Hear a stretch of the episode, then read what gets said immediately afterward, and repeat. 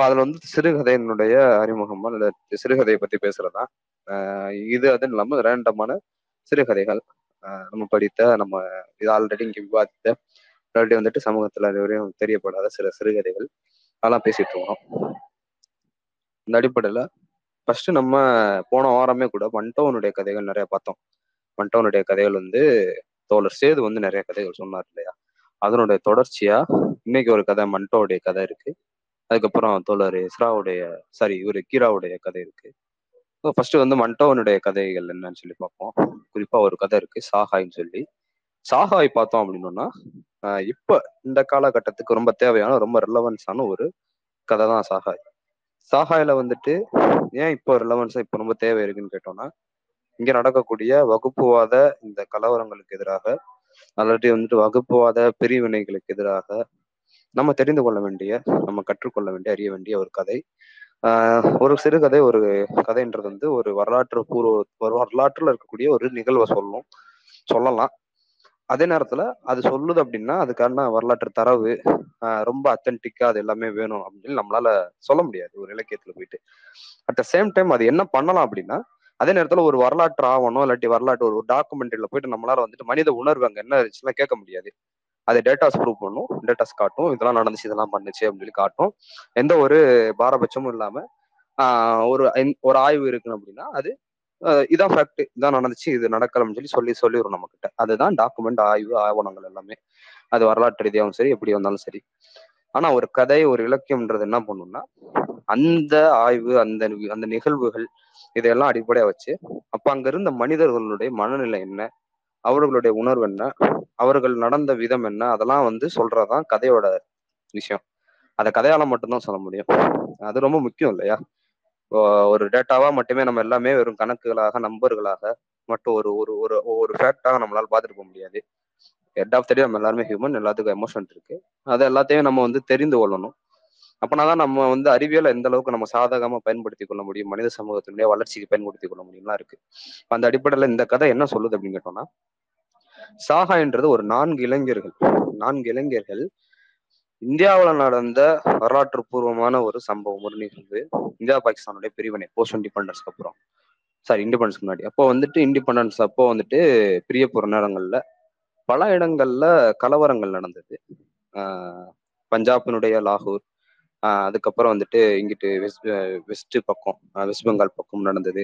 இப்படி பல இடங்கள்ல கலவரங்கள்லாம் நடந்து கொண்டு வந்தது. அப்ப நான்கு இளைஞர்களுடைய அந்த கலவரத்துல நான்கு இளைஞர்கள் நண்பர்கள் அவர்களுக்குள்ள அந்த கலவரமும் அந்த நிகழ்வும் எந்த வகையில தாக்குதல் செலுத்துச்சு அப்படிங்கிறது தான்.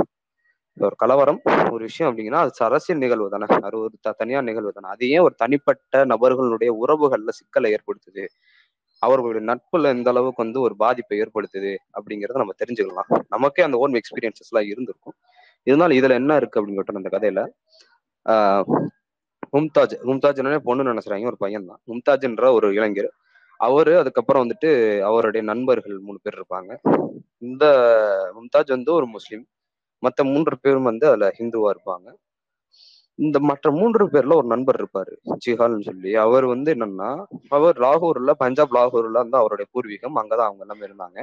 இப்ப இப்ப மும்தாஜ் எல்லாமே இருக்க இடம் வந்து ஆஹ் இங்க மும்பைல மகாராஷ்டிரா மும்பைல இருப்பாங்க. மும்தாஜ் வந்து அவருடைய சொந்த இடமா இருந்தது இல்லாட்டி அவங்களோட தாத்தா இருந்தது இந்த மாதிரி அவங்க மும்தாஜ் வந்து ஒரு ஒரு மைக்ரண்ட் அவங்க முன்னாடி இருந்த இடம் வந்து பஞ்சாப்ல. அட்கோர் பஞ்சாப்ல தான் சாரி பாகிஸ்தான்ல அவங்க இருந்தாங்க.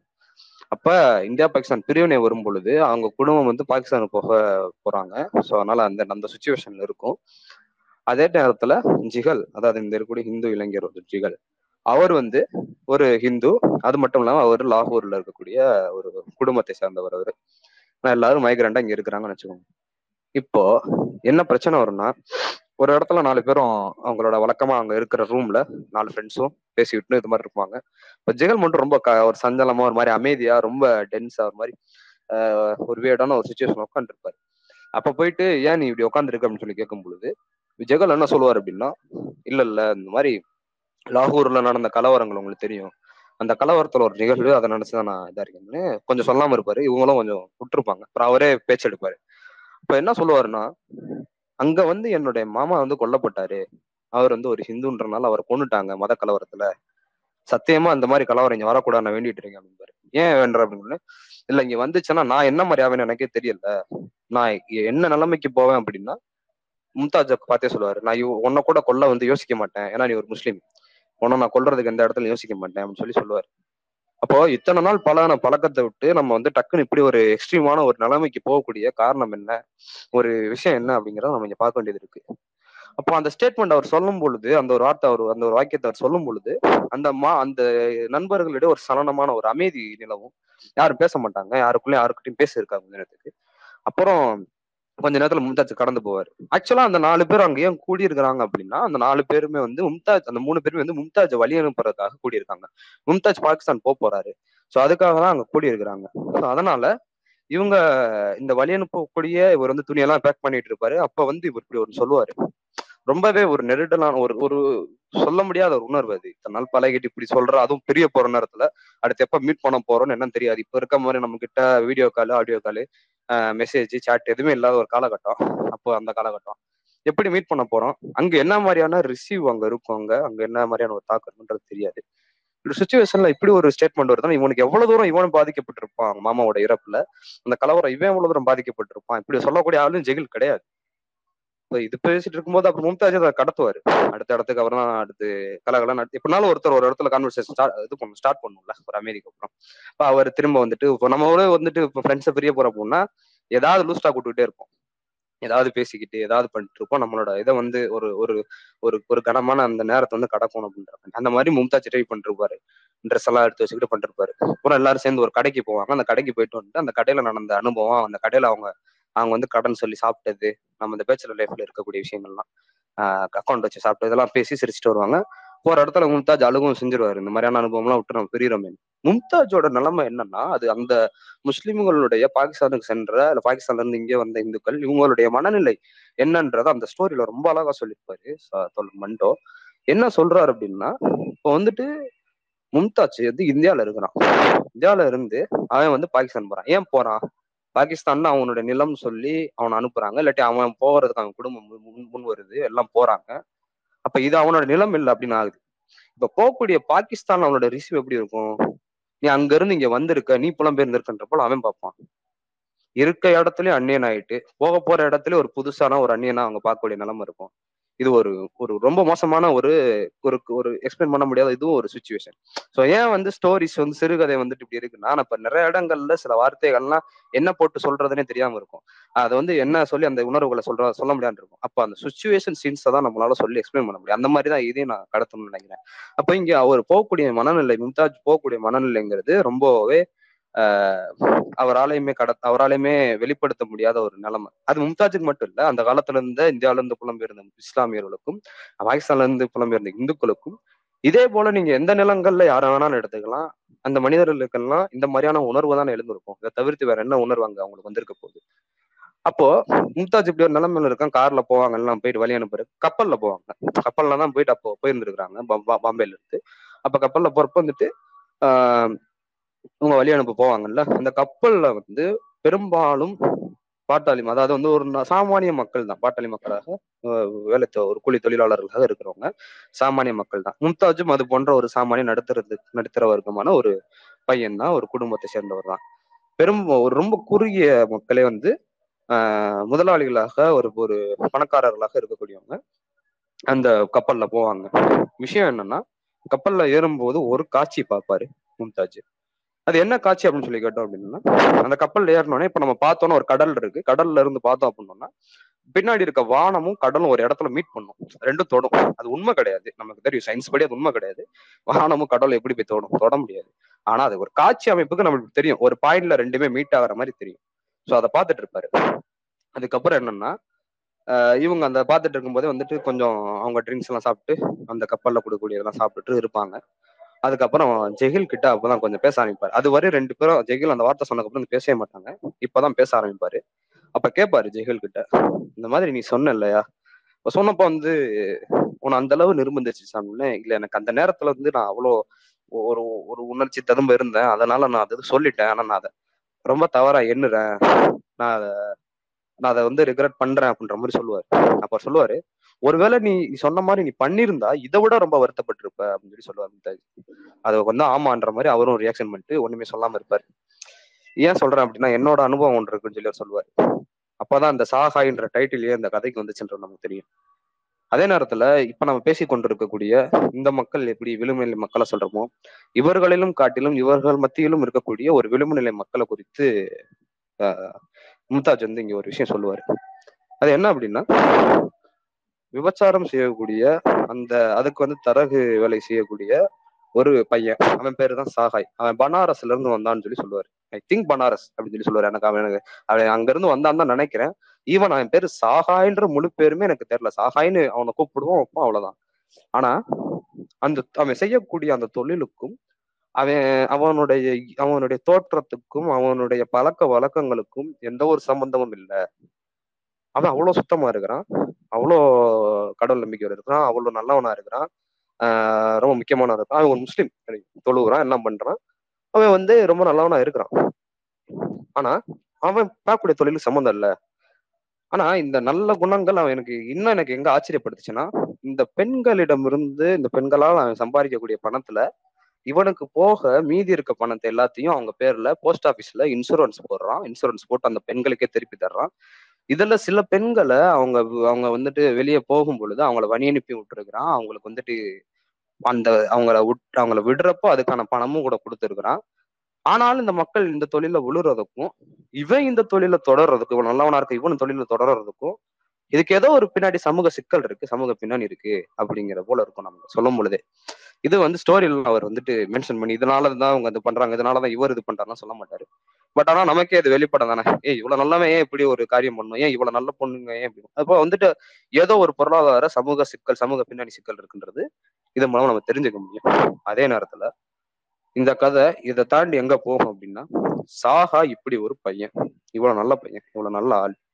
ஓகேவா அட் த சேம் டைம் வந்து சமூகத்தால மதிக்கப்படாத அவனுடைய தொழில இருந்து எல்லா வகையிலுமே அவனை மதிக்கப்படாத புறந்தள்ளி கொண்டு இருக்கக்கூடிய ஒரு அவமானத்துக்கு இருக்கக்கூடிய ஒரு நபர்.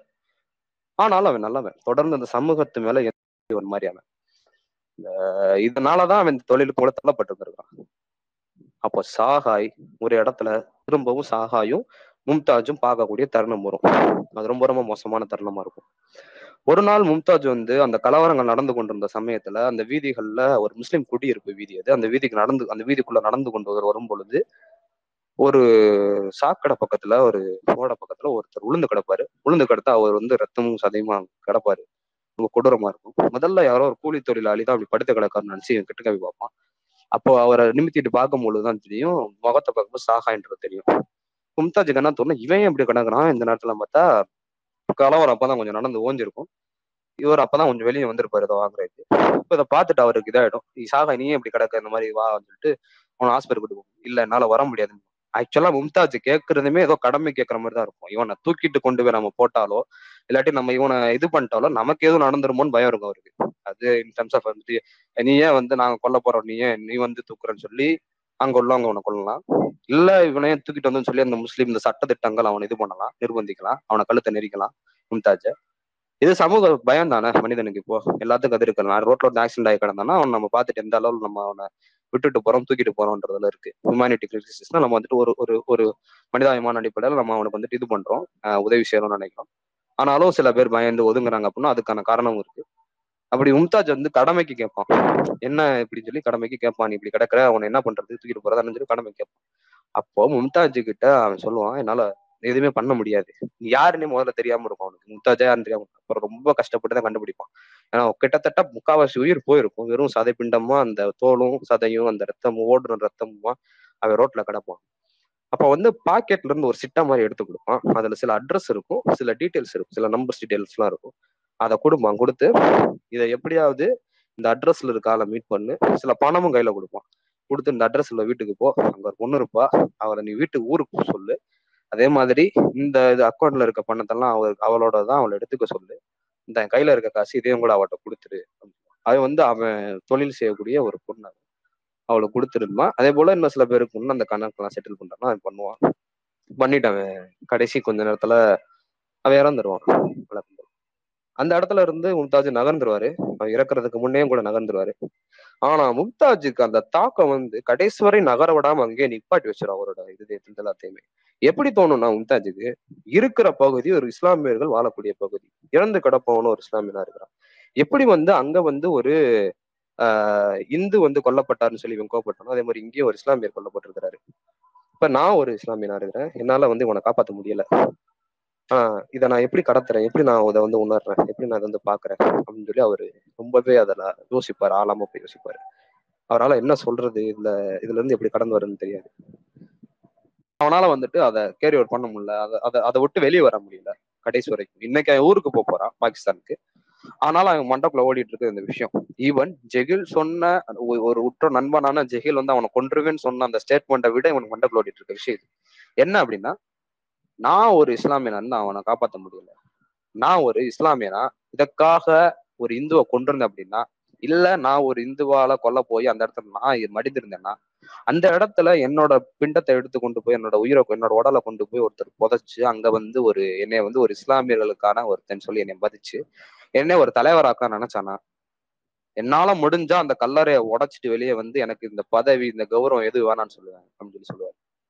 ஏன் அப்படின்னா அங்க செத்து கிடக்குறவன் பொறுக்கி கிடையாது. அவன் அவன் பொறுக்கியாவே இருந்தாலும் அவனை கொண்டிருந்தாலும் அந்த பொறுக்கித்தனத்தை நான் கொல்லல. ஒரு மனுஷனை தான் கொண்டிருக்கேன் அதே மாதிரி ஒரு இந்துவனை கொல்றேன் அப்படின்னா அங்க வந்து நான் இந்துத்துவாவையோ இல்லாட்டி இந்து மதத்தையோ கொல்லல. ஒரு மனுஷனை தான் கொண்டிருக்கேன் ஒரு இஸ்லாமியனை கொன்றேன் அப்படின்னா நான் ஒரு இஸ்லாமியனை கொல்லல. ஒரு மனிதனை தான் கொண்டிருக்கேன் அப்படின்னு சொல்லுவாரு. அப்போ சக மனிதர்களாக மனிதர்கள் மனிதர்களை நம்ம வந்து பாவிக்காம சக மனிதர்களாக மனிதர் மனிதர்கள் நம்ம வந்து நேசிக்காம சக மனிதர்களை நம்ம வந்து மனிதர்களாக அணுகாம தொடர்ந்து இப்படி வந்துட்டு ஒரு சில கருத்துக்குறால கருத்துருக்களால நமக்கு வந்து கடத்தப்பட்டிருக்கு மரபு ரீதி அப்படி கடத்தப்பட்டு அரசியல் காரணங்களால இங்க வந்து பிரிக்கப்பட்டு நம்ம மேல வந்து திணிக்கப்பட்டு அதை நம்ம அதன் மூலமா நம்ம எடுத்துக்கொள்ளக்கூடிய இந்த வேடம் இருக்கு இல்லையா? வேஷம் போட்டு போய் ஒருத்தரை கொண்டுட்டு இன்னொருத்தரை கொண்டுறோம் மதம் மொழி ஜாதி இப்படி ஒவ்வொன்றா பண்ணிக்கலாம் நீங்க. எதை வேணா போட்டு ஃபில் பண்ணிக்கலாம் அதுல. அப்படி பண்றோம். இது வந்து எக்காரணம் எக்காரணம் கூட இதை நம்ம சரி சொ- சரின்னு சொல்லி சொல்லி- சொல்லி சொல்லுவோம். நிரூபிப்போம். நிரூபிக்கவே முடியாதே அப்படின்னு சொல்லி சொல்லுவார். ஏன் இந்த டயத்துக்கு இந்த கதை ரொம்ப முக்கியன்றது இது மூலமாவே தெரியும். இந்த ஸ்டேட்மெண்ட் மூலமா எனக்கு தெரியும். அப்போ நம்ம இங்க ஹேட்டட் வளர்க்குறோம். சக நண்பனா இருக்க ஜெகல் இது கேட்கும் பொழுது இப்படி ஒரு சுச்சுவேஷன் அவர் கேட்கும் பொழுது அவராலையும் பேச முடியாது. ஆனா அந்த ஜெகில் வந்து உன்னை கொன்றுவேன்னு சொன்னாலும் ஒரு கட்டத்துக்கு மேல கொல்ல முடியாதுன்னு அவருக்கு தெரியும். ஆனா கொண்டிருந்தா இதோட வருத்தப்பட்டிருப்பான்றதும் அவருக்கு தெரியும்.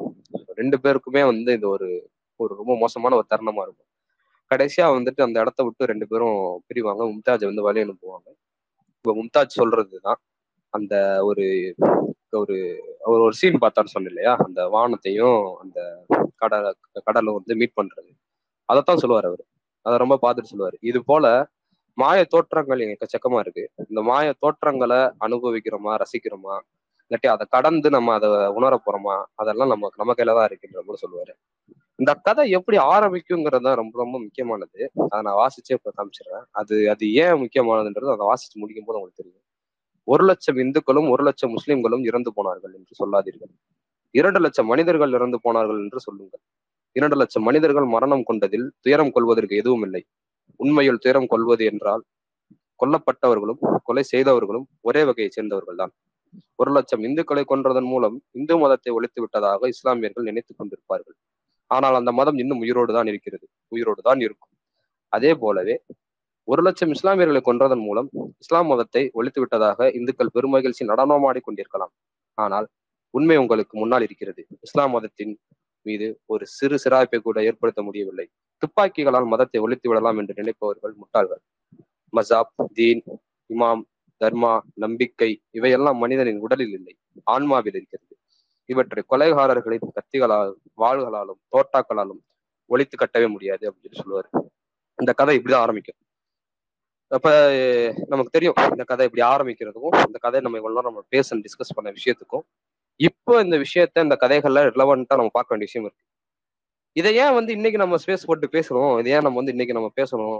நமக்கு தான் வேற பிரச்சனை இருக்கு வேற பேசலாமேன்ற போது இருக்கு. இருந்த போதும் நம்ம முன்னாடி பாருங்க இங்க என்னென்ன மாதிரியான விஷயங்கள்லாம் கட்டமைக்கிறாங்க. காஷ்மீரி ஃபைல்ஸ் சொல்லிட்டு டோட்டலா வந்து பொய்களை பரப்பி பொய்களை கட்டமைத்து படங்கள் வெளிவருது. அது வந்து பிரிவினை வாரத்தை தூண்டுது. அது வந்து வகுப்புவாத கலவரங்களை வகுப்புவாத அந்த பிரிவினை சக்திகளையும் வளர்க்குது.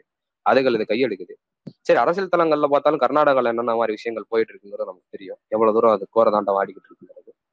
அதே மாதிரி இங்க இப்ப வந்திருக்கக்கூடிய பிரம்மாண்டமா வந்து பொது புத்தியா ஒரு பொது பொதுமக்களுக்கு கவர் விதமாக வரக்கூடிய ஆர் ஆர்னு ஒரு படம் வருது.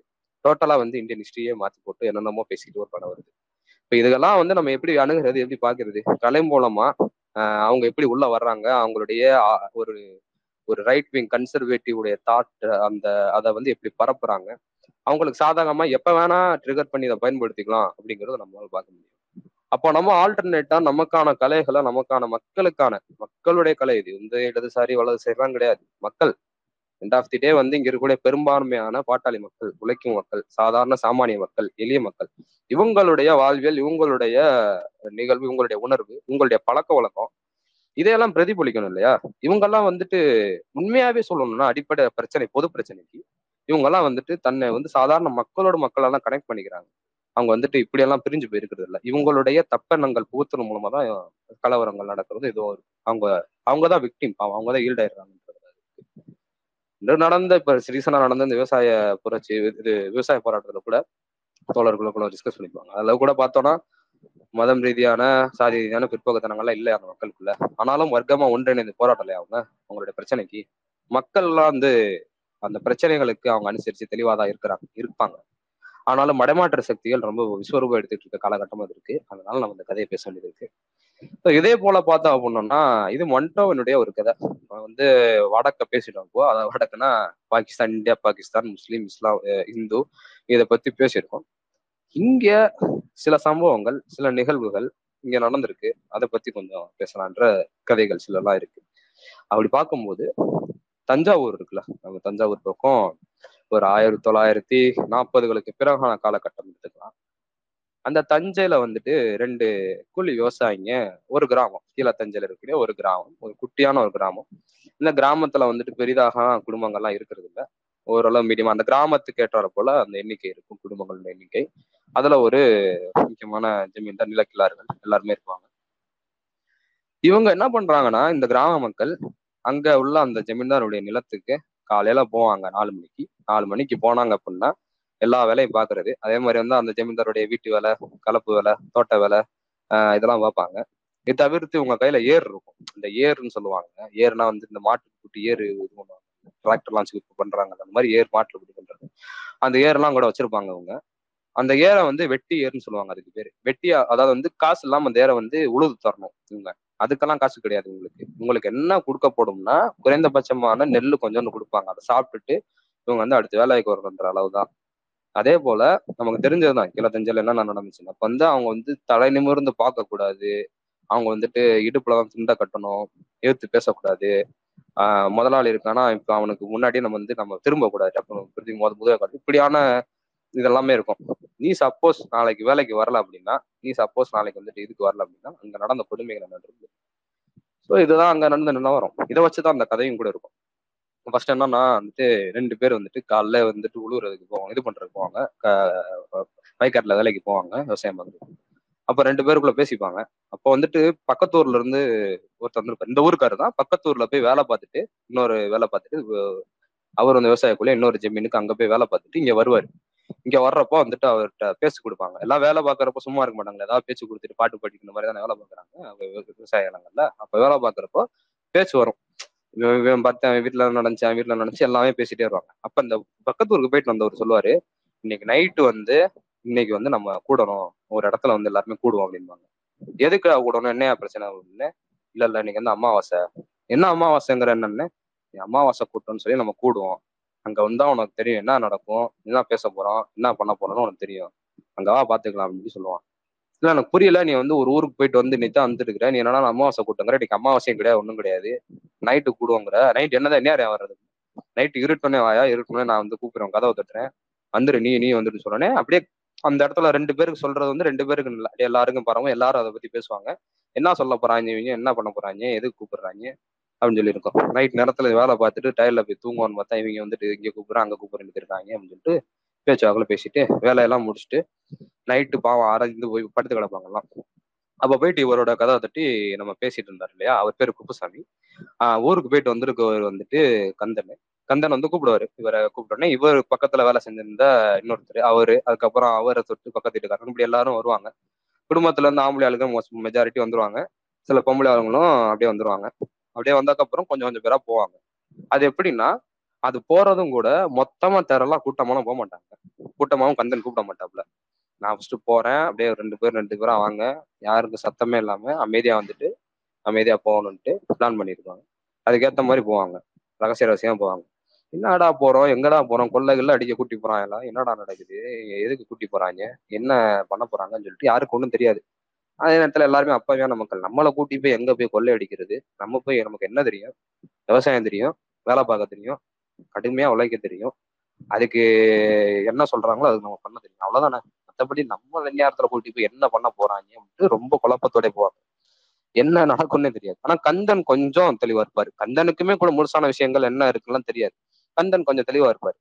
இப்போ சொல்லிட்டு வருவார். இப்போ போற வழியில கேட்பாங்க குப்புசாமி கேட்பாரு ஏ எங்கதான்ப்பா கூட்டி போற? என்ன நீ பேர் சொல்லு பண்ணு. இல்ல நான் போயிட்டு போ போன வாரத்துல இருந்து வேலை பார்த்தேன் இல்லையா அங்க போய். பார்க்கும்போது அங்க வந்து நைட்டு கூண்ணாங்க நான் தூரத்துல இருந்து பார்த்தேன். நைட் எல்லாம் கூட்டிட்டு பேசிக்கிட்டு இருந்தாங்க எல்லாமே கூட்டம் கூட்டமா உட்காந்து கும்பல் கும்பலா உட்காந்து கருப்புசாமி அய்யனார் கோயில் இருக்கும். ஊருக்கு எல்லாம் இருக்கக்கூடிய கோயில் பொதுவாக அது அங்கங்க இருக்கக்கூடிய கோயில்கள் இந்த மாதிரி சிறுதேவ கோயில்கள் நிறைய இருக்கும். ஒரு மரம் இருக்கும். இந்த மாதிரி செட்டப்லாம் அங்க இருக்கும் இல்லையா? அப்படியே ஒரு கோயில்ல உட்காந்து பேசிட்டு இருப்பாங்க. இப்ப இவர் பார்த்திருப்பாரு கந்தன். பாத்துட்டு எதுக்கு இவங்க எல்லாம் பேசுறாங்க என்ன பேசுறேன்னு தோற்று ஒண்ணுமே புரியாது. புரிஞ்சிருக்காது கேட்டிருக்காது. பாட்டு இருக்கப்போ பின்னாடி இருந்து இவருக்கு பக்கத்துல வந்து ஒருத்தர். அவர் அந்த இடத்துல ஒரு விவசாய தொழில் பார்க்கக்கூடிய ஒரு கூலி ஒரு கூலி விவசாயி. அவர் வந்துட்டு என்னப்பா இங்கே இருந்து பட்டிருக்க உள்ள வாப்பான்னு சொல்லி உள்ள கூட்டி போவார். கூட்டி போனோடனே கிட்டத்தட்ட அந்த கூட்டமே முடிஞ்சிரும். என்ன பேசுறாங்க எது பேசுறாங்க தெரியாது முடிஞ்சிருக்கும். இப்ப வந்துட்டு எதுக்குங்க இங்க கூடி என்ன விஷயம்? இங்க என்ன பண்றாங்க? இங்க யாரு? அப்படின்னு புதுசா இருக்கிறாங்க ஊருக்குள்ள. இவங்க ஆளுங்களும் சட்டெல்லாம் போட்டு வராங்க வேட்டிலாம் கட்டி வராங்க. நம்ம நம்ம ஆட்கள் மாதிரி தெரியலையே. புதுசா இருக்கிறாங்க கேட்டோடனே இல்லப்பா இவங்க வந்துட்டு உனக்கு நல்ல இதுதான் சொல்லுவாங்க. நீ வா நான் நாளைக்கு வாங்குவாங்க நாளைக்கு இவன் கிளம்பிருப்பான் ஊரை விட்டு. இல்ல எனக்கு புரியல. அப்படின்னு நீ எந்த ஊர் என்னன்னு கேட்டோடனே இந்த ஊருன்னு சொல்லுவாங்க. சொன்னோடனே அவர் இன்னொருத்தர்கிட்ட கை காமிச்சிருவாரு. இவர்கிட்ட போய் பாரு அப்படின்னே அவர் வந்து கூட்டத்துல இருந்து வந்து பேசுவாரு. பேசுறப்போ நீ உன்னோட ஊர் என்னன்னு சொல்லு. நீ எங்க இருந்தாலும் கேட்பாரு கேட்டா அப்ப நீங்க யாரு தாங்க? நீங்க என்னதாங்க பண்றீங்க? அப்படின்னு. இல்ல நாங்க வந்து சங்கம். நாங்க வந்து விவசாய சங்கம். நாங்க வந்து பேசுவோம். சங்கம் விவசாயம் என்னையாவது ஒன்றும் புரியல அப்படின்னு தான் அவன் முடிச்சிட்டு இருக்கோம் அப்பதான் வந்து என்ன பண்ணுவாங்கன்னா நான் உனக்கு அங்க வந்து சொல்றேன். உனக்கு என்ன நாங்க பண்ண போறோம்? என்ன நடந்துட்டு இருக்குன்னு சொல்லணும்னே அங்க வருவாங்க. அப்போ அதேதான் கந்தனுக்கும் தெரியும். இப்ப கந்தன் வந்து குப்புசாமி இது மாதிரி மத்த அந்த ஊருக்காரங்கள பல பேரை கூட்டு போயிட்டு இருக்கிறான். ஒவ்வொருத்தரா கொஞ்சம் கொஞ்சமா கொஞ்சம் கொஞ்சமா அசம்பிளை அசம்பிளை அசம்பிளை கூட்டம் கூடிடும் அந்த ஐயனார் சில பக்கத்திலே ஒருத்தர் அடிவாரத்துல ஒருத்தர் ரொம்ப நேரம் உட்காந்துட்டே இருப்பாரு. அவர் அந்த ஊருக்காரரே கிடையாது. எல்லா தெளிவா தெரியும் அந்த ஊருக்காரரு கிடையாது அந்த ஊரோட அட்ரஸ் கிட்ட அவர் வந்திருக்கிறாரு. அவர் கூட ஒரு ரெண்டு பேர் உட்காந்துருப்பாங்க அவர் வந்து அந்த சிலை கிட்ட உட்காந்துருக்கிறவர் கொஞ்ச நேரம் கழிச்சு எல்லாம் வர்றதை பார்த்தோன்னே தீப்பந்தத்தை பக்கத்துல வச்சிருப்பாங்க. தீப்பந்தத்தை எடுத்துட்டு அந்த ஒரு தீப்பந்தம் மட்டும்தான் வெளிச்சம். அவர் எந்த வெளிச்சமும் இல்லை. நீங்க தெரியும் உங்களுக்கு. இப்பயும் கூட நீங்க கிராமங்கள் பக்கம் போனீங்கன்னா அந்த மாதிரியான ஒரு இடங்கள்ல என்ன மாதிரியான லைட் ஃபெசிலிட்டிஸ் இருக்கும்லாம் தெரியும். அது என்ன மாதிரியான ஒரு வெளிச்சம் என்ன மாதிரி தோற்றத்தை கொடுக்குங்க அந்த அந்த இரவுகள்ல அப்படி ஒரு நேரம். அப்போ வந்துட்டு இவங்க அந்த தீப்பந்தம் எடுத்துட்டு போவாங்க. போனோடனே அதை குத்தி வச்சுட்டு பேச ஆரம்பிப்பாங்க. அப்பதான் வந்துட்டு அவர் அந்த ஒருத்தர் வந்திருக்கவரு இந்த மூணு பேர்ல ஒருத்தர் பேச ஆரம்பிப்பாரு. சொல்லுவாரு இப்போ நீங்க எங்க இருந்து வர்றீங்க? என்ன ஊரு? எல்லாமே கேட்டு இந்த ஊருடைய வேலை என்ன? இங்க வந்து நீங்க என்ன வேலை பாக்குறீங்க அதே மாதிரி சுத்துப்பட்டு கிராமங்கள்ல இருக்கக்கூடிய வேலை என்ன? என்னென்ன மாதிரி வேலை பாக்குறாங்க இந்த ஃபுல்லாத்தையும் வைப்பாரு. எல்லாத்தையும் சொல்லுவாரு. இது இது நடக்குது இது நடக்கல எல்லாம் சொல்லுவாரு. அவர் அந்த ஊருக்காரரே கிடையாது. ஆனா அவர் சொல்லுவாரு கரெக்டா இந்த மக்களுக்கு ரொம்ப வியப்பா இருக்கும். இந்த மக்கள் வந்து பக்கத்து ஊருக்கு அது ரொம்ப ரொம்ப சுத்தி இருக்கக்கூடிய சில ஊர்களுக்கு மட்டும் தான் போனாங்க. ஆனா அவங்க சொல்றது எல்லாமே இவங்க இந்த ஊருக்கு வந்ததே இல்லை இந்த சொல்றவங்க. ஆனா இவங்க சொல்றது எல்லாமே இந்த ஊர்ல நடக்கக்கூடிய சொல்றாங்க. இவங்களுக்கு ரொம்ப ஆச்சரியம். இது என்னடா அது நம்ம ஊர்ல நடக்கிறப்பெல்லாம் இவன் சொல்லிட்டே இருக்கிறான். எல்லாமே கரெக்டா சொல்றான். கிட்டத்தட்ட சரியா சொல்லிட்டான். கொஞ்சம் கொஞ்சம் தான் மாதிரி ஒன்றும் பெருசான டிஃபரன்ஸ் இல்லை. எல்லாமே கரெக்டாக சொல்லிட்டானே அப்படின்னு இருக்கும். இதெல்லாம் எப்படி சாமி? எப்படிங்க உங்களுக்கு தெரியும்? நீங்க யாரு? எங்க இருந்து வரீங்கன்னு? நாங்க இந்த மாதிரி சங்கத்துல இருந்து வரோம். உங்களை மாதிரி இருக்கக்கூடிய பல கிராமங்கள்ல கடந்து தான் நாங்க இங்க வர்றோம். அப்ப என்ன சங்கம்னு? இது மாதிரி விவசாய சங்கம்னு ஒன்று இருக்குது. நீங்க எல்லாரும் அதுல சேரணும். ஏன் சேரணும் அப்படின்னா உங்களுடைய நிலைமை வாழ்க்கை நிலைமைங்கிறது இவ்வளவு தூரம் மோசமா இருக்கு. உங்களால ஒரு துண்டை வந்து தோல்ல போட முடியல. ஒரு ஜமீன்தார் யாரை நிமிந்து பார்க்க முடியல. உங்களுடைய உடல்நலம் சரியில்லைன்னு சொல்லி நீங்க போய் ஒரு நாள் லீவ் எடுத்தாலும் கூட உங்களுக்கு வந்து இப்போ வந்துட்டு உங்களுக்கு வந்து இந்த இந்த இந்த இந்த வாழ்க்கை நிலைமைகளை பத்தி சொல்லுவாரு ஃபுல்லா அப்போ நீங்க போய் ஒரு நாள் லீவ் எடுத்தாலும் கூட உங்களுக்கு சாணிப்பால் சவுக்கடி கொடுக்கப்படுது. உங்களோட ஏற வச்சு அவங்ககிட்ட வெட்டி உழுகுறாங்க உழுவுறாங்க. உங்களுடைய உழைப்புக்கான கூலியும் வந்துட்டு அந்த மரக்கால் அளந்து கொடுப்பாங்க. படி மாதிரி மரக்கால் மாதிரி அளந்து கொடுப்பாங்க நெல் அதுவும் கூட முறையா கொடுக்கறது இல்ல அப்ப இதை பார்த்து அரசாங்கமும் ஒண்ணு சொல்றது இல்ல எந்த அரசாங்கமா இருக்கட்டும் யாரும் ஒண்ணு சொல்றது இல்ல யாருமே வந்து பேசுறது இல்ல உங்களுக்கானதை நீங்க எப்படி கேட்பீங்க இல்ல சாமி எங்களால பேசவே முடியாது. நாங்க எங்கிட்டு போய் கேட்கறது அப்படின்னப்போ அதுதான் நாங்களும் சொல்றோம். உங்களால பேசவே முடியாது. அப்ப நீங்க எல்லாம் ஒண்ணு சேர்ந்து ஒரே இடத்துல என்னதானே உங்களுக்கான ஒரு விஷயத்த நீங்க பெற முடியும். அதுக்கு தான் நாங்க வந்து வழிகாட்ட வந்திருக்கோம். நாங்க வேற எதுவுமே பண்ண மாட்டோம். உங்க கூட இருப்போம். உங்களுக்கான வழிகாட்டுதல் சொல்லுவோம். எப்படி நீங்க செயல்படணும்? இதெல்லாம் சொல்லுவோம். அவ்வளவுதான். நீங்க எல்லாருமே வந்துட்டு இது இப்ப சங்கமாக அணி அணி சேரலாம். உங்களுக்கான கொடிங்கிறது இந்த ஒரு செங்கொடின்னு சொல்லி செங்கொடி அந்த இடத்துல அந்த இடத்துல ஊண்டுவாங்க. பூண்டு எல்லாருமே பேசுவாங்க. அப்ப அந்த கூட்டத்துல இருக்கக்கூடியவர் அந்த மூணு பேர்ல முக்கியமானவர் ஒரு கண்ணாடி போட்டு அது ஒரு ஒரு ரவுண்டான ஒரு கூகுள் கிளாஸ் ஒரு கிளாஸா இருக்கும் அது. அதை போட்டு கொஞ்சம் முடி கொஞ்சம் கம்மியா இருக்கும். ஆளு வெள்ளை சட்டை போட்டு வெள்ளை வேஷ்டி போட்டிருப்பாரு. ஆனா அந்த வெள்ளை வேட்டி வெள்ளை சட்டைங்கிறது ரொம்ப கதர் மாதிரி அப்படியே பல பலன்லாம் இருக்காது. ஒரு அழுக்கடைந்த ஒன்றா தான் இருக்கும். அப்போ அந்த செங்கோடி போட்டு அந்த செங்கோடி உண்ணக்கப்புறம் தோல்லையே அந்த அந்த செஞ்சு சிவப்பு துண்டு போட்டு அவர் ஒரு நீண்ட உரையாற்றுவாரு. ஒரு பெருசா அவர் பேசுவாரு. அந்த பேச்சை கேட்டு அந்த மக்களே ரொம்ப வியந்து போயிருப்பாங்க. அந்த மக்கள் எதுவும் பண்ண முடியாம இருப்பாங்க. சலசல சலன்னு அந்த கூட்டத்துல ஒரு சத்தம் வரும். என்னன்னு பார்த்தா அங்கிட்ட இருந்து சில பேர் தட வருவானுங்க முரடனெல்லாம் வருவானுங்க. வந்தா வந்துட்டு யாருன்னு பார்க்கும் பொழுது அந்த ஜெமீன் இருக்காங்க இல்லையா? ஜெமீனுக்கு வந்து இருக்கக்கூடிய அடியாட்கள். அவங்க வந்துருவானுங்க கூட்டத்துக்குள்ள. வந்த வட்டியும் இவங்க எல்லாருமே வந்துட்டு பயந்து நின்று எந்திரிச்சிருவாங்க எல்லா மக்களும். எந்திரிச்சதுக்கு அப்புறம் இந்த பேசினார்ல ரொம்ப நேரம் பேசினாரு. அவர் தான் வந்துட்டு பயங்கர பேசினா கண்ணாடி போட்டிருந்தாருன்னு சொன்னாங்க. அவரை நேரம் அடிக்க வருவாங்க. அடிக்க வரப்ப வந்துட்டு அந்த மக்கள் தடுப்பாங்க எல்லாம் பண்ணுவாங்க. அப்பதான் சொல்லுவாரு அவரு. இப்போ இங்க இருக்க நிலைமை என்னங்கிறது உனக்கு தெரியலன்னு சொல்லி அந்த கூட்டத்துல இருக்க ஒருத்தர் பேசுவார். அந்த கூட்டத்துலன்னா அந்த ஊருக்காரர் ஒருத்தர் சொல்லுவாரு. இப்ப நீ இந்த ஐயா மேல கை வச்சனா ஒன்னா நாங்க முட்டியெலும்புலாம் உடச்சுட்டு அனுப்பி விட்டுருவோம் கிளம்பு இங்க இருந்துன்னு சொல்லி அனுப்பிவிடுவாங்க. அதே மாதிரி இது இது இது சொல்லி முடிச்சு அடுத்த நாள் காலையில வந்து அங்க போய் ஜமீன்தார்ட்ட எல்லாம் சொல்லியிருப்பானுங்க வச்சிருப்பானுங்க. ஜமீன்தாரும் கூப்பிட்டு இந்த அந்த சொன்னவ யாருன்னு சொல்லி கேட்டு சாணிபால் சவுக்குடி கொடுக்கறதுக்கு ரெடியா எல்லாம் செட் பண்ணி வச்சிருப்பாங்க. ஆனா மக்கள் எல்லாம் அந்த நேரத்துல யாரும் விவசாய வேலைக்கு போகல. என்னன்னு பார்த்தா செங்கோடி ஏந்திக்கிட்டு போராட்டத்தை பண்ணிட்டு இருப்பாங்க. அதோட அந்த கதை முடியும். ஸோ அந்த கதையில வந்து எதை பையப்படுத்தி பேசியிருக்காங்கன்றது நமக்கு தெரியும். அமாவாசை கூட்டம் என்று தோழர் பிஎஸ்ஆர் வந்துட்டு ஒவ்வொரு இடமா கிளத்தஞ்சைகள்ல போயிட்டு நாற்பதுகள்ல விவசாய சங்கம் கட்டினது. அதை குறித்தான ஒரு புனைவான ஒரு கதை தான் அது. அப்ப இதுல வந்து பார்த்தோம் அப்படின்னோம்னா இவங்களுடைய செயல்பாடுகள் இந்த மக்கள் எப்படி தூண்டினாங்க அந்த மக்கள் வந்து எப்படி தங்களுடைய தேவைகளுக்கு தங்களுடைய கோரிக்கைகளுக்கு முன் வந்தாங்கன்றது. அவங்களுடைய கலெக்டிவ் பார்கெட்ன்றது அந்த ஒரு கூட்டா சேர்ந்து அவங்க வந்து அவங்களுடைய உரிமைகளை அடிப்படை உரிமைகளை வந்து வென்றெடுக்கிறதுக்கு ரொம்ப முக்கியமானது ஒன்று சேரணும். சங்கமாக ஒன்று சேரணுங்கிறது இந்த இடத்துல வெளிச்சமாக தெரிஞ்சிச்சு. அதோட ப- பிரதிபலன்களும் இருக்கும். அது அந்த கதையில சொல்லாட்டியும் கூட பிரதிபலன்கள் நம்மளால சொல்ல முடியும். அது தஞ்சையில மட்டும் கிடையாது. மதுரையிலும் கூட விவசாயம் கட்ட காலகட்டத்துல பொதுமை பண்ணைய மூலமா கட்டியிருப்பாங்க. கே. ஜானகி மூலமா. பயங்கரமான ரிசல்ட் அதுலதான் வந்து மரக்காய மு- முக்கால் மரக்கா மரக்கால் சொல்லுவாங்க. அதுல இருந்து அரசு முத்திரை மரக்காலுக்கு வந்து கொடுக்கணும்னு சொல்லி அதுல மரக்கால் நான் சொன்னேன் படி மாதிரி அளந்து தருது அதுல வந்து கூடுதலான படி அளந்து தரணும் அதே மாதிரி வெட்டி ஏர் உழுவக்கூடாது. கூலி இல்லாத வேலை இந்த வேலை தோட்ட வேலை வீட்டு வேலை இது எல்லாமே வந்து கூலி இல்லாம பண்ண மாட்டோம். இப்படியான கோரிக்கைகள்லாம் வச்சு தொடர்ந்து போராட்டம் நடத்தி அந்த போராட்டத்துக்கு எடுக்கிறதுக்கு பல வேலை நடக்கும். அவங்க வச்சிருக்க வைக்க புள்ள எரிச்சிருவாங்க கலவரத்துக்குள்ள பார்ப்பாங்க இவங்களை போய் அடிக்க அடியால் ஏவி விடுவாங்க. அதெல்லாம் இல்லாம ஒரு நாளைக்கு போனாதான் கூலி. இருக்கிறக்கே கஞ்சிகை காசு இல்ல வழி இல்ல. அந்த நிலைமையில இருந்தாலும் இருபது நாள் முப்பது நாள் ஒரு மாசத்துக்கு மேலே இருந்து போராட்டம் பண்ணி அவங்க வந்து அவங்களோட உரிமைகளை வென்றெடுப்பாங்க. அதுதான் அந்த அது அந்த மாதிரியான பல இன்சிடென்ட்ஸ் நடந்ததுக்கு விதை என்பது இது போன்ற விவசாய சங்கங்கள் அமைத்தது. இங்க தஞ்சையில ஒரு பண்ணது போலவே நார்த்ல ம- மகாராஷ்டிரா அந்த மாதிரி மாநிலங்கள்ல கோதாவரி பார்லைகள் ஷாம் எல்லாம் அவ்வளவு தூரம் ஒவ்வொரு கிராமங்களா நடந்து நடந்து சென்று விவசாய சங்கம் கட்டினது. இதெல்லாம் நம்ம பார்க்க வேண்டிய விஷயங்கள். அந்த காலகட்டங்களில் அந்த விவசாய சங்கம் கட்டினது வெறும் கூலி ஒரு பிரச்சனைக்காக மட்டும் கிடையாது. நீ துண்டு போடக்கூடாது இடுப்புல இது கட்டக்கூடாது அப்படின்னு சொல்லி சொல்றது சாதிய பாகுபாடு தான். சாதிய அடிப்படையிலான ஒரு விஷயம்தான். அதே நேரத்துல அங்க அந்த சாதியை ஒரு குறிப்பிட்ட தாழ்த்தப்பட்ட சாதியை சேர்ந்த மக்கள் மட்டும் இந்த போராட்டத்துல இணைஞ்சிருந்தாங்களா? கேட்டா கிடையாது. எந்த ஜமீன்தாரு ஒரு ஜமீன்தார் ஒடுக்குறானோ அந்த சாதியவே சேர்ந்த ஒரு கூலி தொழிலாளி தான் இந்த இருக்கக்கூடிய ஒட்டுமொத்த இந்த விவசாய தொழிலாளர் போராட்டத்துல ஒருங்கிணைந்து போராடுறாரு. போராடினாரு போராடினாங்க. இதெல்லாமே நமக்கு தெரிஞ்ச விஷயங்கள். அதனால அந்த ஆதிக்க சாதியால அவரும் பாதிக்கப்பட்டாரு. சொந்த சாதியாக இருந்தாலும் அவரும் பாதிக்கப்பட்டார் எல்லாம் பண்ணாரு. இந்த பொது பந்தம் இந்த ஒரு வர்க்கமான ஒன்றிணையக்கூடிய பொது பந்தம்ங்கிறது இதெல்லாம் நடந்த விஷயங்கள் யதார்த்தமாக நம்ம இருந்த விஷயங்கள் தான். இது ஒன்றும் புதுசாக ஒன்றும் நம்ம காட்டி கொ- கொள்ள வேண்டிய அவசியம் கிடையாதுன்றது ஸோ இந்த மாதிரி கதைகள்லாம் ரொம்ப நம்ம தேவையான விஷயங்கள் பற்றி இப்பயும் பேச வேண்டியது இதே மாதிரி இன்னொரு கதை வந்து ரொம்ப முக்கியமான கதை. அது வந்து என்னன்னா இண்டிபெண்டன்ஸ்க்கு அப்புறம் ஒரு பயங்கரமான தடை இருக்கும் கம்யூனிஸ்ட் கட்சிகள் மேலே. அந்த தடையை குறித்தான கதை. இது ரெண்டு கதையும் வந்து அப்படிதான் வரும். ஒரு கம்யூனிஸ்ட் கட்சியை குறித்து தான் வரும். அதாவது கம்யூனிஸ்ட் கட்சியிலேயே அந்த கம்யூனிஸ்ட் மூவ்மெண்ட் கம்யூனிஸ்டாக இருந்தவங்க எவ்வளவு தூரம் வந்துட்டு கஷ்டப்பட்டாங்க என்ன பண்ணாங்க அப்படிங்கிற அடிப்படையில தான் வரும். ஸோ அப்ப இந்த கதைன்றது என்னன்னா அப்ப இந்த கதையில என்ன அப்படின்னு சொல்லி கேட்டோம்னா அஞ்சு பேர் அஞ்சு பேர் இருப்பாங்க. அந்த அஞ்சு பேர் வந்துட்டு ஆஹ் இந்த ரகசியமா வருவாங்க அந்த அஞ்சு பேருமே. எப்படி இவங்க வந்து ரகசியமா கூட்டம் பண்ணுவாங்க அந்த மாதிரி வந்துட்டு சந்துக்குள்ளேயும் பொந்துக்குள்ளேயும் ஒளிஞ்சு ஒளிஞ்சு ஒளிஞ்சு ஒளிஞ்சு வருவாங்க.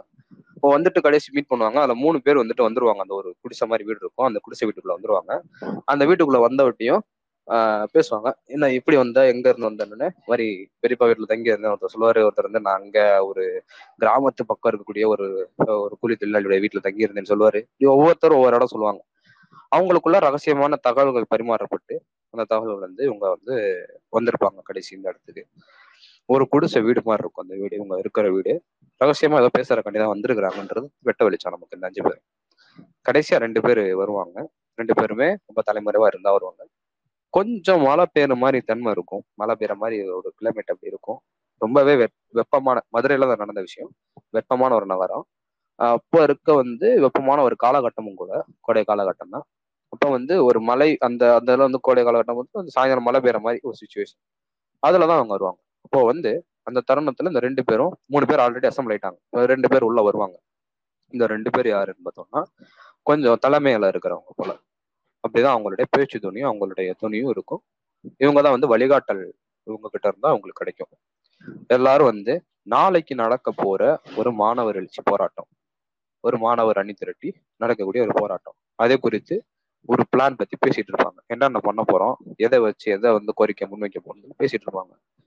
அப்ப பேசிட்டு இருக்கும்போது சொல்லுவாங்க நம்ம தான் வந்துட்டு இவ்வளவு தூரம் கஷ்டப்படுறோம். நம்மள ஏன் வந்து தொடர்ந்து நம்மள கெட்டவனாவே வடிவமைக்கிறாங்க? எனக்கு நம்ம கையில துப்பாக்கி இல்ல. நம்ம கையில வந்து ஆயுதம் இல்லை. இருந்தாலும் நம்ம ஏதோ மக்களுக்கு துரோகம் செய்யற மாதிரி மக்களுக்காண்டி போராடுறோம் எல்லாம் பண்றோம். நம்மள ஏன் வந்துட்டு கெட்டவனவே காமிச்சிட்டே இருக்கிறாங்க? நம்ம ஏன் மக்கள் நம்ம கிட்ட போயிட்டு நம்மளை அணுகிறதை ஏன் தடுக்கிறாங்க?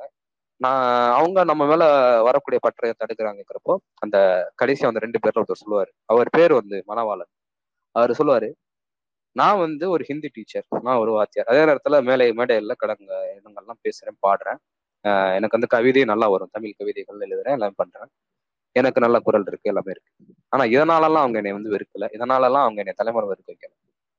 எதனால அவங்க பண்றாங்க அப்படின்னா நான் இங்க இருக்கக்கூடிய இந்த சுரண்டலுக்கு ஒடுக்குமுறைக்கு எதிராக நான் பேசுறேன் தொடர்ந்து. அதற்கு எதிரான பாடல்கள் வேற அதுக்கு எதிராக மக்களை அணித்திரட்டுறேன் அதுக்காக எதிர்க்கிறாங்க. ஏன் எதிர்க்கிறாங்க?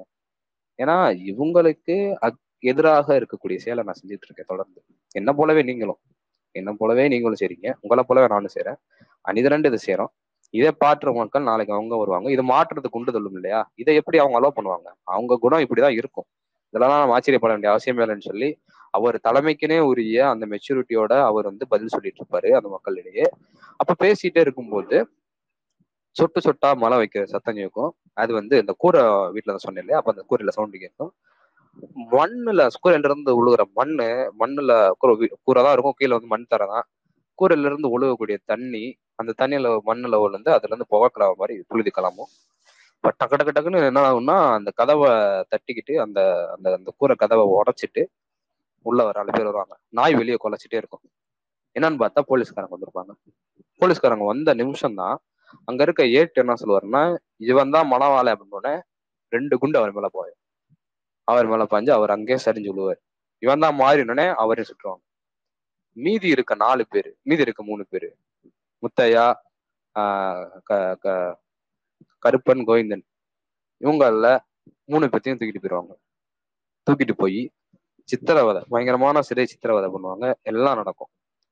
இது எங்க நான் எங்க வந்து சொல்லுவாங்க அப்படின்னா இவங்களோட சித்திரவதை எங்க இருக்குன்னு சொல்லுவாங்கன்னா முத்தையான்றவர் முத்து அவர் வந்து நாட்கணக்கல்ல கழிச்சு இந்த இதெல்லாம் முடிஞ்சு கம்யூனிஸ்ட் கட்சியினுடைய இந்த தடையெல்லாம் முடிஞ்சு கம்யூனிஸ்ட் கட்சி ஆட்சிக்கு வந்ததுக்கப்புறம் ஒரு நாள் போராட்டம் அது ஒரு ஒரு ஆர்ப்பாட்டத்துக்காக அவர் செல்லும் பொழுது அங்க ஒரு புது இளைஞன் கிட்ட தான் எல்லாத்தையும் சொல்லிட்டு இருப்பாரு.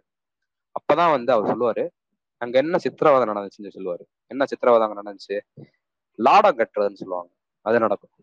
இதுக்கப்புறம் நமக்கு தெரியாத இன்னொரு விஷயம் இருக்கும். கால் கட்ட வரல் இருக்கு இல்லையா? கால் கட்ட ஒரு நூலை கட்டி ஒரு ஒரு ஒரு கயிறு கட்டிக்கிறது. கட்டிட்டு முட்டியை நீட்ட வச்சு முட்டியில வந்து ஒரு ஒரு அந்த இன்னொரு ரெண்டை கட்டிக்கிறது.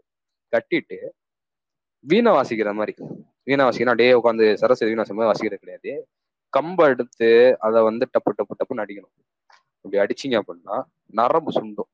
நரம்பு வந்து அங்க போற நரம்பு சுண்ட சுண்ட சுண்ட ரண வேதனை உயிர் வேதனை எடுக்கும் அது. முடிச்சுட்டு அதுக்கப்புறம் வந்துட்டு நீர்ல மூழ்கி முக்கி முடிச்ச இறக்க வைக்கிறது. இதெல்லாம் முடிச்சுட்டு இன்னும் ரொம்ப கொடூரமான விஷயம் என்ன பண்ணாங்கன்னா இந்த முத்துன்னு ஒரு தோழர் இப்போ எக்ஸ்பிளைன் பண்ணிட்டு இருக்காரு இல்லையா? இந்த கொஞ்சம் கொஞ்சம் பையன் கிட்ட அவருக்கு வந்து ஒரு துளி கூட மனித மனமே இல்லாத ஒரு கொடூரமான செயலை வந்து அவர்கிட்ட தண்டனையை செஞ்சிருப்பானுங்க. என்ன பண்ணிருப்பானுங்க அந்த போலீஸ்காரன்னு கேட்டா அங்க இருக்கக்கூடிய அந்த முத்துன்ற தோழர் மேல தொழுநோயாளிகளுடைய அந்த அவங்களுடைய கழிவை வந்து அவர் மேல குட்டி அவர் அவ்வளவு தூரம் உதாசீனப்படுத்தி அவ்வளவு தூரம் அவமானப்படுத்துவாங்க இதெல்லாம் நடந்த விஷயங்கள். வெறும் கதை மட்டும் கிடையாது. இது உண்மையாவே நடந்த மணவாளன் மாறி என்ற தோழர்கள் மதுரையினுடைய முக்கியமான தியாகிகள். அவர்கள் வாழ்க்கையில் நடந்த இது விஷயம். முத்து அதாவது முத்தையா அதுக்கப்புறம் கருப்பன் கோவிந்தன் இவங்க எல்லாமே கூட அந்த சிறை தண்டனைகள் அனுபவித்த தோழர்கள். கொடுமையான தண்டனைகள். மாறி மனவாளனும் உயிர் நீத்த நிமிடங்கள் ஒன்று இரண்டு நிமிடங்கள். பெரிய இழப்பு பெரிய தியாகம். நல்லா மாற்றுக்கருத்தில்லை ஆனால் தொடர்ந்து இந்த சித்திரவதை அனுபவித்துக் கொண்டு பின்னாட்கள்ல சமகாலத்தில் நடக்கக்கூடிய ஆர்ப்பாட்டங்கள்லையும் போராட்டங்கள்லையும் தொடர்ந்து இந்த செங்கோடியை ஏந்தி போராடி கொண்டு இருக்கிறாங்கன்னா அதுக்கு ஒரே காரணம். அன்னைக்கு பிஎஸ்ஆர் வந்து அவர் எப்படி மக்கள் அணி திரட்டி போராட நினைச்சாரோ அன்னைக்கு வந்து அவங்க எப்படி வந்துட்டு இது பண்ணாங்களோ அதை அடுத்த தலைமுறை கடத்துறாங்க. காரணம் வந்து மக்களுக்காக கட்சி இயங்குது. மக்களுக்காக இந்த செங்கொடி இயங்குங்கிறதா இதன் தொடர்ச்சியாக தான் தோழர் கீரா. ஆஹ் கி ராமகிருஷ்ணனுடைய ஒரு முக்கியமான கதை அது. சாரி கி கி ராஜனா ஒரு முக்கியமான கதை அது. என்ன கதை அப்படின்னா தோழர் ரங்கசாமி கதை பேரு. இந்த கதையும் கிட்டத்தட்ட இதே மாதிரி கதை தான் ஒன்றும் பெரிய சேஞ்சஸ் எல்லாம் இருக்காது. என்ன மாதிரி நகரம் அப்படின்னு கேட்டோம்னா ஒரு ஸ்டூடெண்ட் ஒரு ஒரு ஒருத்தர் வந்து கம்யூனிஸ்ட் கட்சியில இருக்கிறவர் இந்த மாதிரி போராடிட்டு உங்க ஆபீஸ்ல தூங்கிட்டு இருப்பாரு. அப்போ ஒரு வயசானவர் மாடி ஏறி வருவாரு. வந்தோடனே அவர் யாருன்னு கேட்டா இந்த தூங்கிட்டு இருக்காரு இல்லையா அவரோட பை அவரோட அப்பா தான் அவரு. அவர் சொல்லுவாரு வீட்டுக்கு வந்துரு. கட்சி வேணாம் ஒண்ணு வேணாம். தயவு செஞ்சு வீட்டுக்கு வந்து வீட்டுல இருப்பா அப்படின்னு சொல்லி சொல்லுவாரு. ஒரு நடுத்தர வர்க்கத்தை சேர்ந்த ஒரு குடும்பம் ஒரு பையன். இல்ல என்னால வர முடியாதுப்பா. நான் கட்சி பணியில இருக்கேன். என்னால வர முடியாது. இல்லப்பா எனக்கு இருக்கிறது ஒரு பையன். நீ தான் இருக்கிற. தயவு செஞ்சு வந்திருப்பா. அம்மாவை கஷ்டப்பட்டு அப்படின்னு இல்லப்பா என்னால வந்துட்டு கட்சி மக்களுக்காக நான் இறங்கிட்டேன் என்னால வர முடியாது அப்படின்னு சொல்லிட்டு அனுப்பிவிடுவாரு. இப்போ வந்துட்டு வந்து வந்து பாக்குற மாதிரி சொல்லி சமாதானப்படுத்தி அனுப்பி விட்டுருவாரு அவரும் போவாரு. மகன் அதாவது வந்து அந்த அவரை அவர் பிறக்கிறதுக்கு அவங்க அப்பா தான் காரணமா இருந்தாலும் அவர் இந்த கட்சிக்கு வர்றதுக்கு ஒரு மில் தொழில் மில் ஓனர் தான் காரணம். அந்த ஏன் மில் ஓனர் காரணம்னு சொல்லி கீழே வைக்க நம்மகிட்ட சொல்லுவாருன்னா ரொம்ப பியூட்டிஃபுல்லா நகர்த்திருப்பாரு. அன்றைக்கு தொழிலாளர் போராட்டத்தின் போது தொழிலாளர் போராடாம தவிர்க்கிறதுக்கு தொழிலாளருக்கான சரியான கூலியை கொடுத்திருந்தா அந்த முதலாளி இன்றைக்கு இவன் வந்து கட்சியில இருந்திருக்க மாட்டான். அன்றைக்கு அவர் கூலி கொடுக்காதனால இவன் சங்கத்தை அணி திரட்டினால இவன் சங்கத்தின் ஆளா இருந்தனால இவன் போராட்டம் பண்ணதுனால அந்த முதலாளி அதனால இவனை வந்து ஆஹ் தூக்கி வெளியே போட்டதுனால வேலையில இருந்து தூக்கி வெளியே போட்டதுனால இவன் வந்து இப்ப கட்சியில இருக்கிறான். ஏன்னா இவனுக்கு தெரியுது இது வந்து மாற்ற முடியாது இது வந்து தீர்வு கிடையாது. நம்ம தனித்தனியா உதிரி உதிரியா அங்கங்க இருந்துட்டு நல்ல நல்ல எண்ணங்கள் கொண்டு நல்ல மனிதர்களா இருந்தா மட்டும் நம்மளால தீர்வை கொடுக்க முடியாதுன்னு சொல்லி கட்சிக்கு இறங்குறான். அதே போல தொடர்ந்து தொழிலாளர் வர்க்கத்திற்காக போராட வேண்டும் என்று அவன் இந்த கட்சிக்குள்ள வந்திருக்கான் அப்படின்னு சொல்லுவாரு. ஓகே. இதே மாதிரி மாறி மனவாளன் சுச்சுவேஷன் மாதிரி அங்க ஒரு சுச்சுவேஷன் வரும். அது என்னன்னா எமர்ஜென்சி டைம் தான். அப்ப வந்து ஜெயில கூட்டி போய் அடிப்பாங்க. எமர்ஜென்சிக்கு முன்னாடி டைம் இந்த மாதிரி ஒரு போராட்டம் நடந்திருக்கும் போது அங்க இருக்கக்கூடிய அடியாளங்களை அனுப்பி அடிக்க விடுவாங்க. அப்ப அந்த மக்களே அந்த அந்த அந்த தொழிலாளர்கள் அடிச்சிருப்பாங்க. அதை காரணம் காட்டி இவங்க வந்து கலவரம் பண்றாங்க. தொழிற்சங்கக்காரவங்க அப்படின்னு சொல்லி காரணம் காட்டி போலீஸ்க்கு சேவானுங்க ஒரு பக்கம் பாருங்க எப்படி சினாரன் பாருங்க. ஒரு பக்கம் ஆட்களை ஏவி விட்டு அடிக்க விடுறது. அதே வந்துட்டு அடிக்க வரணும் தற்காப்புக்காக திருப்பி அடிச்சோம்னா போலீஸ் கேஸ் ஏவி அடிக்கிறாங்க கலவரம் பண்றாங்கன்னு சொல்லிட்டு. இப்படியெல்லாம் நடக்கிற விஷயம். இன்றளவிலும் கூட நீங்க பாக்கலாம் அந்த மாதிரி சினாரியோஸ் எல்லாம். மக்களுக்காக போராடினா மக்களுக்கு எதிராக வந்து போராடுறாங்கன்னு சொல்லி கட்டமைக்கிறது மீடியாக்களை வச்சுக்கிட்டு. கேவலமான வேலைகள் பாக்குறது இது அன்றில இருந்து அந்த வர்க்கம் அப்படிதான் பண்ணிட்டு இருக்கும். அதெல்லாம் பார்த்துட்டு இங்க உட்கார்ந்து இருக்க மாட்டாங்க தொடர்ந்து போராடுவாங்க. அப்ப பார்த்தோம் அப்படின்னோம்னா இவங்க இந்த இந்த மாதிரி போலீஸ் வந்து அரெஸ்ட் பண்ணிட்டு இவரை போயிடும் இப்போ நான் சொன்ன தண்டனை எல்லாம் இவருக்கும் இருக்கும். அந்த அந்த இதையும் இன்க்ளூடிங் அந்த அந்த அந்த தொழுநோய தொழுநோயா தொழுநோயாளியோடைய அந்த கழிவுகளை ஊத்துன அந்த சம்பவம் இவருக்கும் நடந்திருக்கும். ஆனா கீரா அதை ரொம்பவே பியூட்டிஃபுல்லா எக்ஸ்பிளைன் பண்ணிருப்பாரு என்னப்பா அது பியூட்டிஃபுல் அப்படின்னு கேட்டீங்கன்னா அதுல என்ன சொல்லுவார் அப்படின்னா இந்த கால்ல லாட அடிக்கிறாங்க இல்லையா? லாட அடிச்சு இது பண்றாங்க இல்லையா? இந்த பையன் அதாவது தோழர் ராமசாமி தோழர் ராமசாமி எப்ப வந்துட்டு உணர்றாரு. எந்த எதை உணர்றாருன்னா காலுக்கும் கண்ணுக்கும் தொடர்பு இருக்குடா அப்படின்னு சொல்லி உணர்றாரு. எப்படி? அப்படின்னா கால்ல அந்த பாதத்துல நீங்க லாடம் கட்டி அடிச்சு அடிக்க அடிக்க கண்ணு மொழி பிதிங்கிட்டு வெளியே வர்ற மாதிரி வலிக்கும். கண்ணு மொழி பிதிங்கிட்டு வெளியே வர்ற மாதிரியே இருக்குமா? அப்பா இப்படி ஒரு கண்டுபிடிப்பு இருக்காடா இந்த அடியில? இந்த அடியை கண்டுபிடிச்சவனுக்கு இவனுக்கு நம்ம பாரத ரத்னா கூட கொடுக்கலாம்டா அப்படின்னு சொல்லி சொல்லுவாரு. ரொம்ப சர்க்காஸ்டிக்கா பாரு நகர்த்திருப்பாரு இல்ல அவ்வளவுதான்ட்டு. அதான் நான் சொன்னேன் கீராவோட எழுத்துன்றது அப்படி இருக்கும் அதுல இந்த இடத்துல. இவ்வளோ இவ்வளவு கொடூரமான மனிதனை ஒரு மனிதன் ஒருத்தர் வந்து இப்படி தண்டனை கொடுத்து மக்களுக்காக போராடுறவனை செய்யணுங்கிறவன்லாம் என்ன மாதிரியான மனநிலையில இருக்கிறவன்? இவ்வளவு கொடூரமான தண்டனை அது. இந்த அவர் சொல்லிருப்பாரு எவ்வளவு மோசம். காலில் அடிக்கிறது வந்து கண்ணு புதிங்கிற அளவுக்கு வலி இருக்கும். இந்த நார்மலா சொல்லிட்டு போலாம். அவர் இப்படி ஒரு அந்த இலக்கிய தன்மையோட சொல்லியிருப்பாரு. ஓகே இந்த தண்டனையை முடிச்சுட்டு ஒரு கட்டத்துல ரிலீஸ் ஆகி வெளியே வருவாரு. வெளியே வந்தா கூப்பிடுற கால் இருக்கா எல்லாம் இருக்காது தோழர்கள் கொஞ்சம் பேர் இருப்பாங்க அப்படியே வெளியே வருவாரு. வெளியே வந்துட்டு அந்த கட்சி ஆஃபீஸ் போவாரு.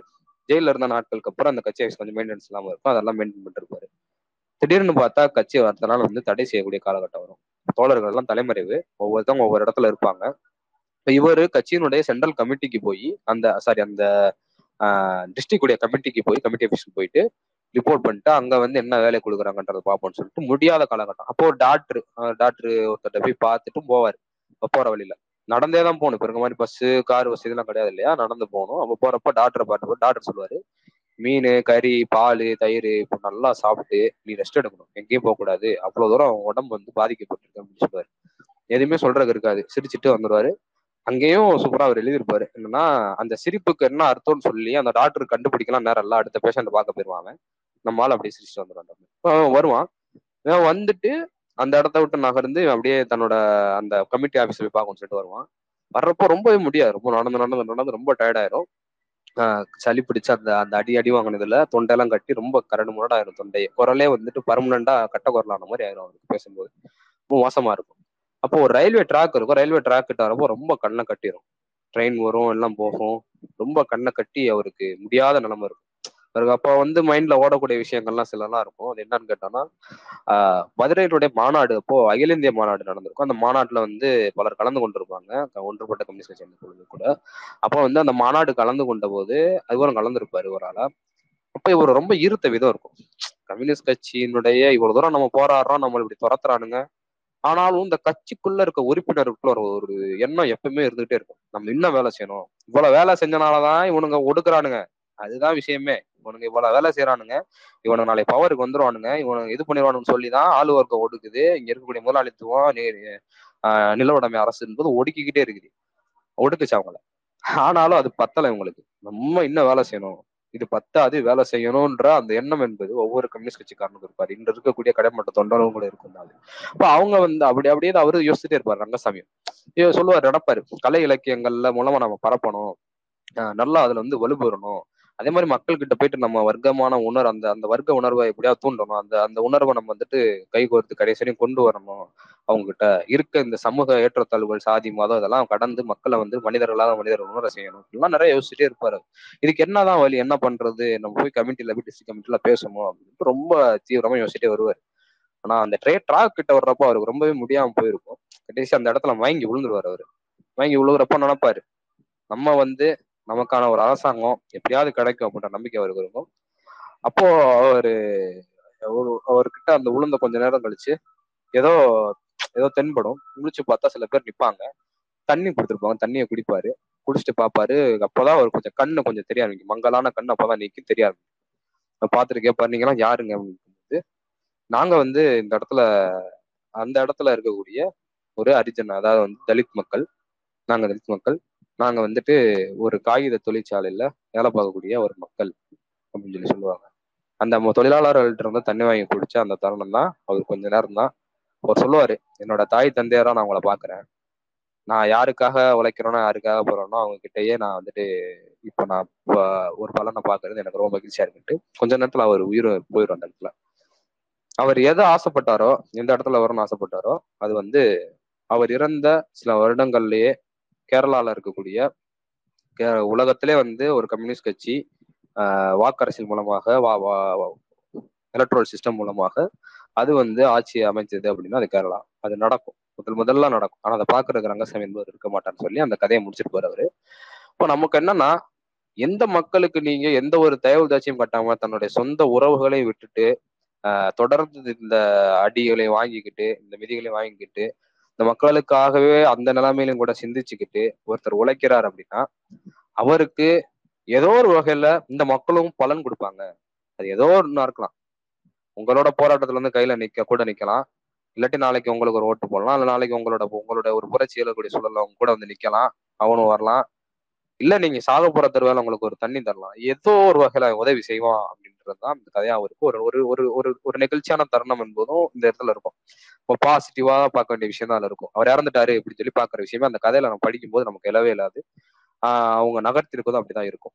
ஸோ இந்த கதை வந்து கீராவுடைய ஒரு முக்கியமான கதை தோழர் ரங்கசாமின்ற கதை. இந்த கதை வந்துட்டு இன்னைக்கு நம்ம பேசிடுவோம். ஸோ கிட்டத்தட்ட ஒரு நான்கு கதைகள் கிட்ட பேசணும்னு நினைக்கிறேன்.